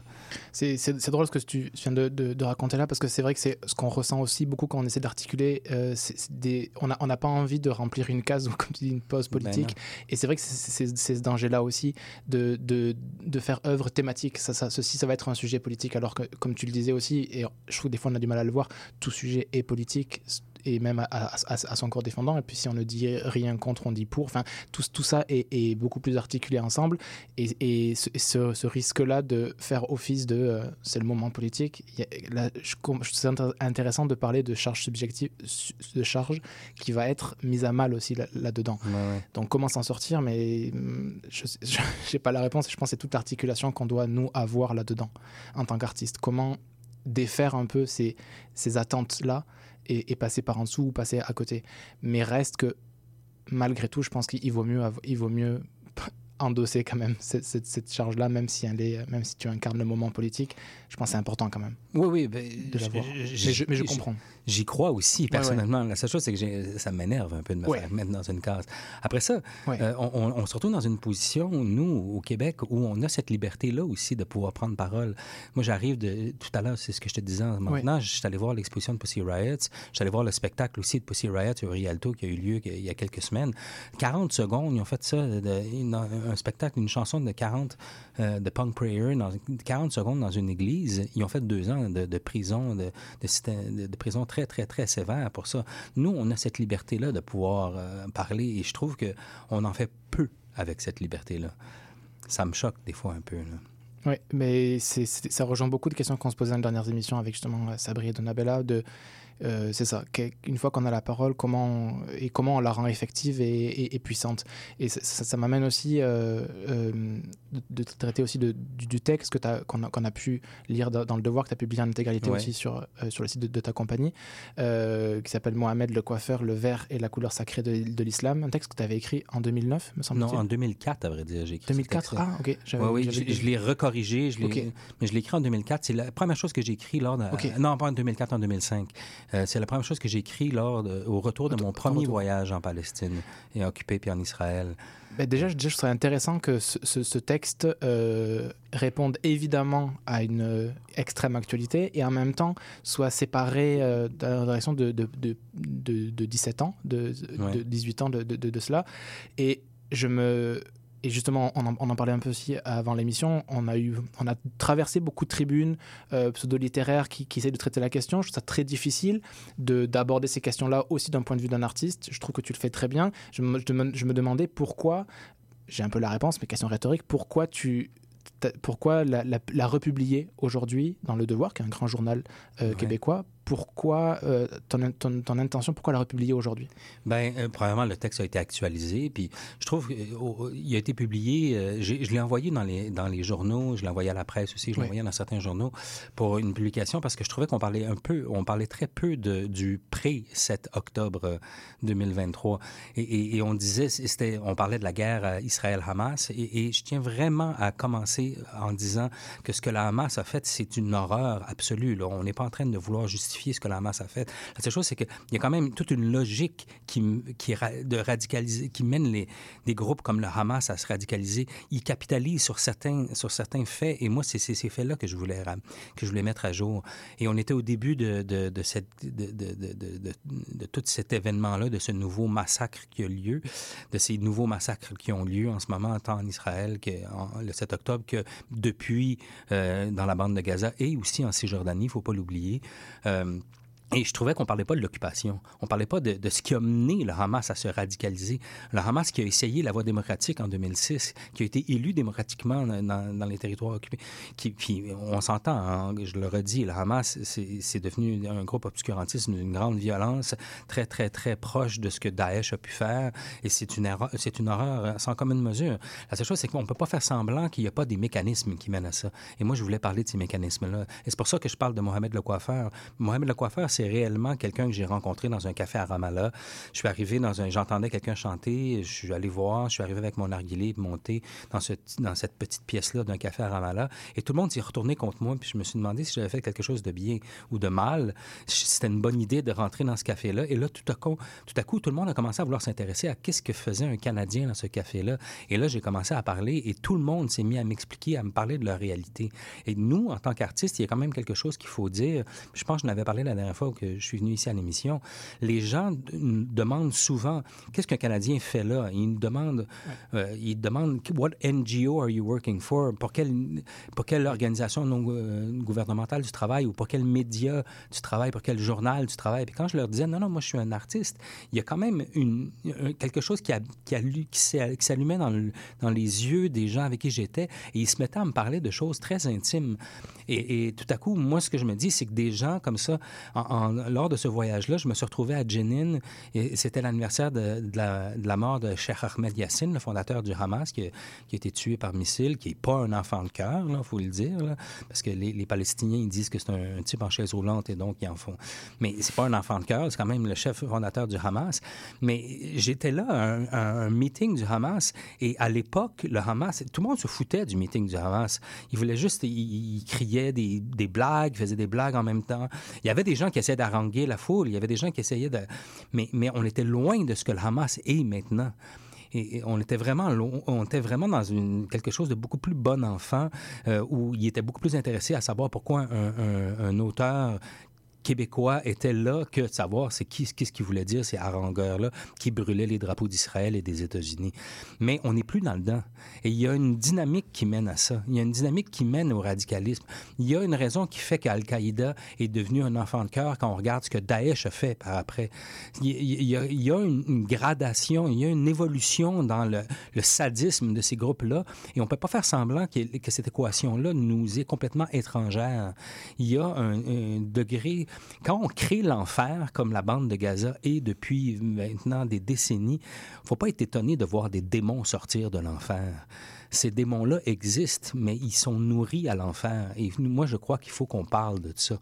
Je crois qu'il faut... Puis après ça, j'essaie de toujours ramener ça aussi à notre position, nous, de Québécois, et dire à quel point on alimente ça, à quel point le fait que nos gouvernements interdisent d'avoir une réflexion complexe, interdisent de dire, hey, nous, on est sensible à ce qui se passe aux 5000 enfants morts dans la bande de Gaza, à quel point ça s'est rendu mal vu de dire ça. Mais moi, je me dis, on participe tout à coup à la montée de ces intégrismes-là, et pas juste à Gaza, pas juste en Irak, et pas juste en Syrie, partout à travers le monde. Et ça, il faut y faire attention. C'est très intéressant cette question de, de, presque de généalogie. euh, de, je trouve que ça a manqué aussi beaucoup. Certains, certaines l'ont fait aussi. De- je pense à quelqu'un comme Youssef Boussouna qui est en France, qui réfléchit à ces questions-là et qui fait ce travail-là de dire ben, pourquoi ça arrive maintenant et, comme tu le dis, sans, sans excuser jamais, d'expliquer d'où ça vient. Et ça ça m'amène aussi, et, et- je vais te citer à nouveau aussi, cette question-là que tu traitais dans ce texte-là, Mohamed le coiffeur, dès, dès 2005, et cette question-là de la perte et la, et la question du sens, et tu écrivais euh, dans ce texte, si vous voulez que les adolescents arrêtent de s'habiller avec des ceintures d'explosifs, donnez-leur quelque chose à perdre. Si vous voulez qu'ils arrêtent de tuer au nom de la vie, donnez-leur le sentiment d'en avoir une. La violence est devenue la normalité. Et je trouve qu'évidemment, ces phrases sont très fortes au regard de l'extrême actualité. Et quand on voit, par exemple, euh, les forces aériennes du Hamas qui sont des, petits avions euh, ULM avec des Kalachnikov qui vont se jeter sur les chars israéliens, cette question-là de que, tu nommes de perte de sens et, et qui est quasiment la violence du plus rien à perdre et qui est quasiment euh, une violence suicidaire. Ben, complètement. Euh, je trouve que ça fait vraiment écho à ces images-là qu'on a vues de ces espèces de ouais de ça d'avions euh, quasiment de papier qui vont se jeter sur les lignes ennemies. On se dit au-delà de cette euh, radicalité extrême, ce, dés- ce désespoir fou aussi. Je trouve que dans ce texte-là, c'est- c'est au centre. Enfin, moi, ça m'a beaucoup touché dans ce texte-là. Cette, cette question-là de si vous voulez que les adolescents arrêtent de s'habiller avec des ceintures d'explosifs, donnez-leur quelque chose à perdre. Mais ce qu'il faut savoir aussi, c'est que quand j'ai écrit cette phrase-là, on, était au début des années 2000 et il y avait encore des attentats terroristes, des attentats kamikazes. Et ce qui, ce qui a plu depuis très longtemps. Mais après ça, on mélange tout, nous, en Occident. On pense que c'est tout pareil. Il y a un attentat euh, kamikaze euh, en Afghanistan, tout à coup, à Kaboul, et on dit, ça y est, c'est des Palestiniens. Il y, en a, il y a eu des attentats à l'auto euh, piégé euh, à, à Bagdad. On- ça y est, c'est c'est toute la même chose. Et on mélange toutes ces histoires-là. On est loin. Et il faut comprendre les gens d'être mélangés. C'est effectivement loin et on a vraiment l'impression que les médias aussi ici au Québec et au Canada euh, agissent comme, comme, comme si c'était loin. Ils veulent entretenir le principe de, cette- de cet éloignement-là. Mais les attentats terroristes de cette façon-là, c'est plus ça. On est rendu ailleurs. Et, il y a eu gradation. Et cette gradation-là existe, entre autres parce qu'ils n'ont rien à perdre. Et moi, je crois qu'en ce moment, c'est drôle. Euh, J'étais dans, Je me rappelle d'être dans une livraie dans la, en Cisjordanie, qui est quand même. La réalité de la Cisjordanie est encore est beaucoup moins horrible que ce que la réalité de la bande de Gaza peut vivre. J'ai jamais réussi à rentrer dans la bande de Gaza, ce qui ce qui, entre autres, fait partie du problème, d'après moi. C'est cette euh, prison à ciel ouvert où il y a la plus haute densité de population au monde, quand même. Ça aussi, c'est pas dit. Euh, et j'étais avec, des, avec des Palestiniens, puis je leur demandais, Eh, vous, est-ce que vous, vous, acceptez le- les, attentats euh, suicides dans les... Puis ils me disaient, c'est sûr qu'on veut pas... Personne, veut... La seule chose, c'est que si on fait... Avant que les attentats commencent, on- personne parlait de la cause palestinienne. Plus personne, tout le monde l'avait oublié. Et là, Jean-François Lépine a dit dans ses analyses, qu'il a dit suite euh, euh, au le 8 octobre, au début, euh, le lendemain, de- même, il été invité à Franco Nuevo et pour parler d'un de ses livres sur la Chine, et il parlait de ça. Il dit, en ce moment, on se retrouve à ce que la cause palestinienne, la cause de mettre fin à l'occupation palestinienne, c'était rendu sorti des radars. Plus, personne... Et donc, à chaque fois que ça sort des radars internationaux, tout à coup, l'horreur monte d'une coche. Il faut vraiment analyser ça, il faut vraiment réfléchir à ça aussi. Moi, je crois qu'on a une responsabilité dans, ces équations-là et qu'on a une responsabilité aussi dans la radicalisation de toutes, le- toutes les, théologies politiques partout à travers le monde. Pas que l'islam politique, le, judaïsme politique aussi, la chrétienté politique aussi. Dans cette radicalisation-là, il y a quelque chose auquel il faut qu'on prenne acte, nous, en tant qu'Occidentaux. Puis je cherchais la phrase exacte parce que ça me fait vraiment écho à ce que tu viens, à ce que tu viens de dire. Je l'ai pas de, exactement, mais je l'ai de tête. C'est euh, la militante Arundhati Roy qui disait justement les, les, man- les manifestations pacifiques ne fonctionnent que quand il y a un public pour les voir. Ouais, c'est ça. Et je trouve ça fort quand même. Et, Moi aussi. et, et- et- et quand tu disais justement, euh, on ne s'intéressait pas, et là d'un coup ça prend une ampleur évidemment. Euh, mais cette question-là du, du désespoir, elle est aussi là-dedans. Elle, est de. euh, on entend beaucoup de la part aussi d'artistes justement qui veulent avoir ce discours euh, mesuré et calme de dire euh, il y avait quand même d'autres moyens. Évidemment qu'il y a d'autres moyens, mais ce que je veux dire, c'est facile aussi d'avoir ces, ces pensées-là depuis, depuis des salons confortables, de dire euh, on peut faire autrement. Il y a, il y a- ce que tu rappelles là, c'est quand même dans, la bande de Gaza depuis 16 ans, un jeune qui a 16 ans aujourd'hui, il n'a il a pas fait plus de 10 km dans sa vie. Et les Cisjordaniens, ils n'ont jamais vu la mer.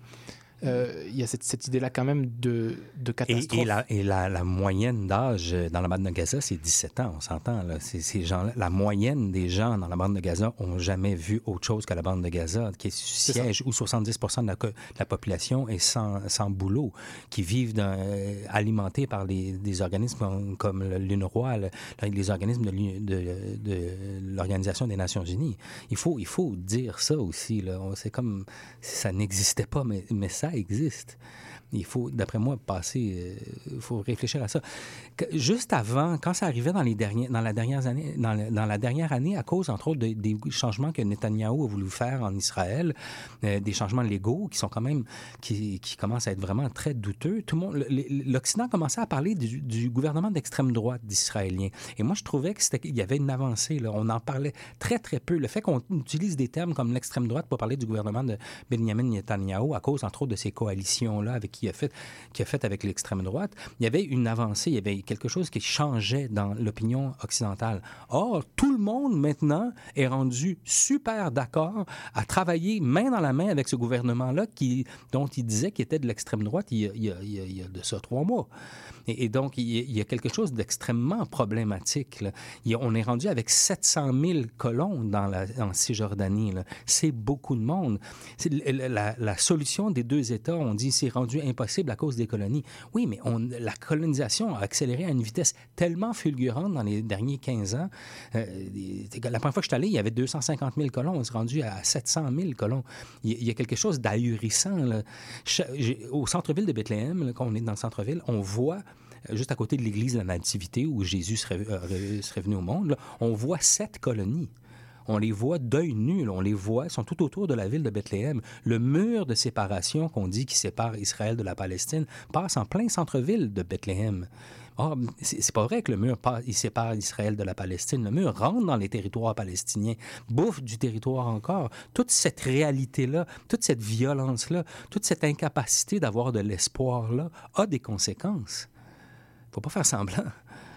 Et- et ça renvoie à la première question que je te posais aussi. De, puis on, on va faire une petite pause euh, euh, musicale publicité, mais avant de, parce que j'ai beaucoup de questions, mais je- ça va aller après. Mais cette question-là, de, au tout début, c'était la question des vases communicants. De, c'est intéressant, je trouve, de la manière dont tu le fais. Et, et à travers tes spectacles, de ce que j'en connais, de, de rappeler ça comme du, un fait aussi, un, un- un fait, de dire que c'est pas vrai que parce qu'il y a 6, 7, 8 000 kilomètres, euh, tu rappelais non. au début, je, c'était ton texte un peu d'introduction sur ta compagnie que je trouve très beau, où tu disais, c'est, c'est, c'est- c'est- on est à la mondialisation, les, tout circule, et c'est pas vrai qu'il n'y a pas d'impact extrêmement concret, extrêmement direct de, de l'un à l'autre. Ben et ouais. do- donc, euh, c'est- je trouve ça important de le rappeler, ça paraît naïf et, simple, mais c'est important de le rappeler. Euh, on va faire une petite pause, on se retrouve juste après, on va écouter bah, cette thématique, euh, c'est le groupe Lost français avec Empire, et on se retrouve euh, juste après.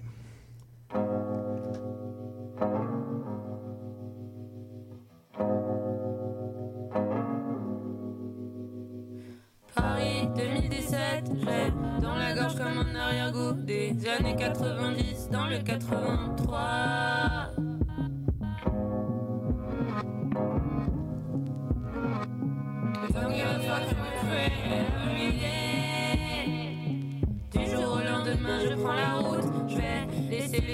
Là-bas. On a mangé ma sœur et moi, tu sais pas.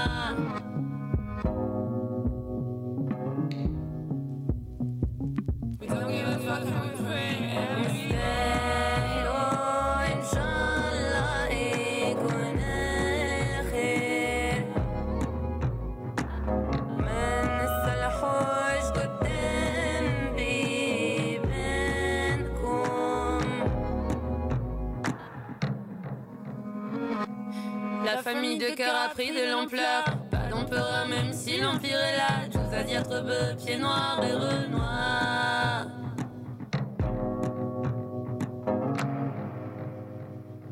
We don't give a fuck and we pray every day. Ici j'ai tout je sens plus mes doigts. Pourquoi la France est venue me chercher mais ne veut pas de moi?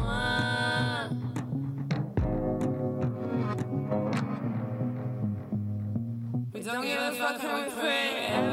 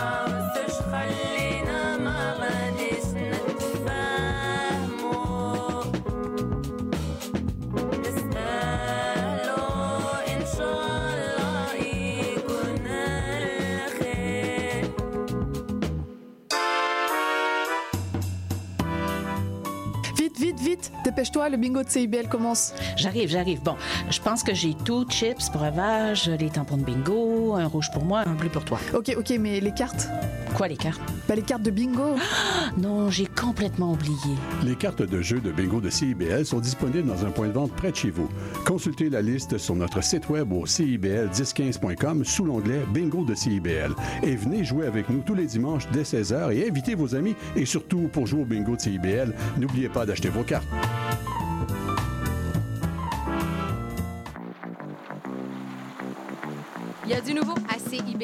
Nous sommes fiers de vous présenter notre palmarès indépendant, les 30 Glorieuses. Tous les vendredis de 16h30 à 18h, moi-même, Caroline, j'ai le plaisir de vous présenter les 30 chansons les plus en demande de la semaine. Vous ne pouvez pas vous joindre en direct? Pas de souci. Rendez-vous au CIBL1015.com et retrouvez toute la sélection hebdomadaire sur notre site Internet. Nous sommes également en rediffusion les samedis à 7h30. C'est un rendez-vous. Excusez-la, c'est votre rendez-vous hebdomadaire dédié à la musique, la chanson, la danse traditionnelle québécoise. Accompagné de Marc Belgique, les dimanches 18h, en rediffusion les mercredis 11h sur les ondes de CIBL 1015. Je m'appelle Charlie Mulot. Je fais du conte, j'en mets en scène et surtout, j'aime beaucoup en écouter. Tous les vendredis à 20h, je vous donne rendez-vous pour la cabane à contes. Chaque semaine, j'inviterai une conteuse ou un conteur pour parler avec moi de leur pratique et pour vous raconter une histoire.